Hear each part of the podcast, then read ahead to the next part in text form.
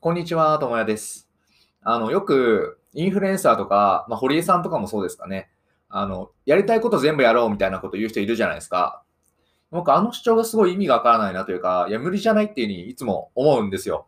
というのも、あの言葉のニュアンスって、例えば筋トレで言うと、やりたい部位を一日で全部やろうぜ、みたいなことを言われてる気がするんですよ。やれるんだったらやろうよ、みたいなことを言われるんですけど、まあ、それは、ま、短期的に見たらそうかもしれないですけど、長期的に見たら微妙だし、そもそも体には活動の限界があるんで、そんなことは無理です、みたいな話になるわけなんですけど、でもなんか、他の行動、筋トレとかじゃなくて、人生については全部やれるよね、みたいなニュアンスすごいあると思うんですよ。で、かつ、そのやりきることが大事だよね、みたいな風潮があって、すごいそれが嫌だなと思ってるんですね。僕の主張としては、そのやりたいことを全部やるのではなくて、その中からやりたいことを減らしてこだわろうっていう話だと思うんですよ。で、その話はまあなんでそうなのかっていうことをちょっと軽く話したいなと思うんですけど、そもそも人間の活動というか行動には確実に限界があるじゃないですか。例えば、えっと、1日24時間あって、24時間ずっと何かに集中できる人っていないですよね。睡眠時間も必要だし、ぼーっとする時間も必要なわけですよ。でかつ、あの、ディープワークとかっていう本を書いてる方、あの、集中力についての専門家とかの意見も考えると、その科学的にというか、もう人間ってそんな1日何時間も集中できるものではないらしいんですよね。長くて4時間、努力して4時間らしいんですよ。とかってことを考えると、そもそも活動には限界があるってことがわかるんですよね。ただ、そのやりたいことを全部やろう派はここが抜けてるんですよ。例えば、時間管理さえできればやりたいことは全部できると思ってるんですね。これは筋トレとも一緒で、例えば筋トレの時間を2時間取ったからといって、ベンチプレスのあのマックスを2回できるかって言ったらできないんですよ。疲労があるんで。そういうふうに、その活動予算っていうのの視点が消えてるんですよね。やりたいことを全部やろうっていう人は。で、いやまあもちろんその考え方とか姿勢は素晴らしいと思うんですけど、基本的に無理なんですよ。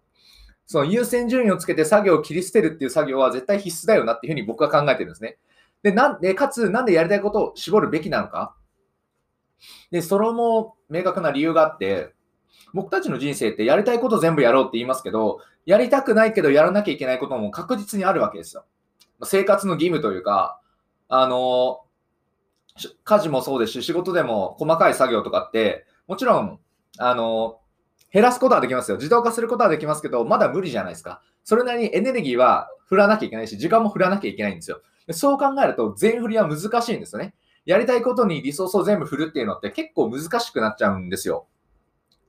例えば、じゃあ1ヶ月に、1ヶ月あってやりたいこと全部やろうってなった時に、まあでも100っていう活動エネルギーがあった時に、やりたいことが5個あったら、20、20、20、20になっちゃうんですよ。もっと言ってしまえば、そこにやらなきゃいけないことの比重も入れなきゃいけないんで、10、10、10、10ぐらいになっちゃう可能性もあるんですよね。そうなった時に1ヶ月で、その5個のことを10のリソースでやるっていうのって、それは本当にやりたいことをやれてるのかって話なんですよ。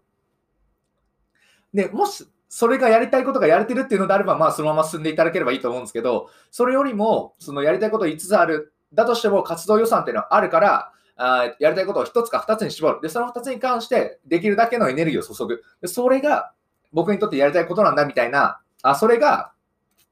っていう、あ、じゃそういうやり方もあると思うんですよね。で、僕はそれが、やりたいことをやるっていうことだと思うんですよ。で、かつそうしていかないと深められないんですよね。10、10、10、10っていうふうにやっていくと、まあ、簡単にただ手を出すっていうだけで終わってしまうので、そうではなくって、やりたいこと全部あるんだけど、それは難しい。だからこそ、その複数の中から、えー少数に絞って減らしてこだわることが大事なんじゃないかっていう、そうすることによって一つの対象にこだわれるわけなんですよ。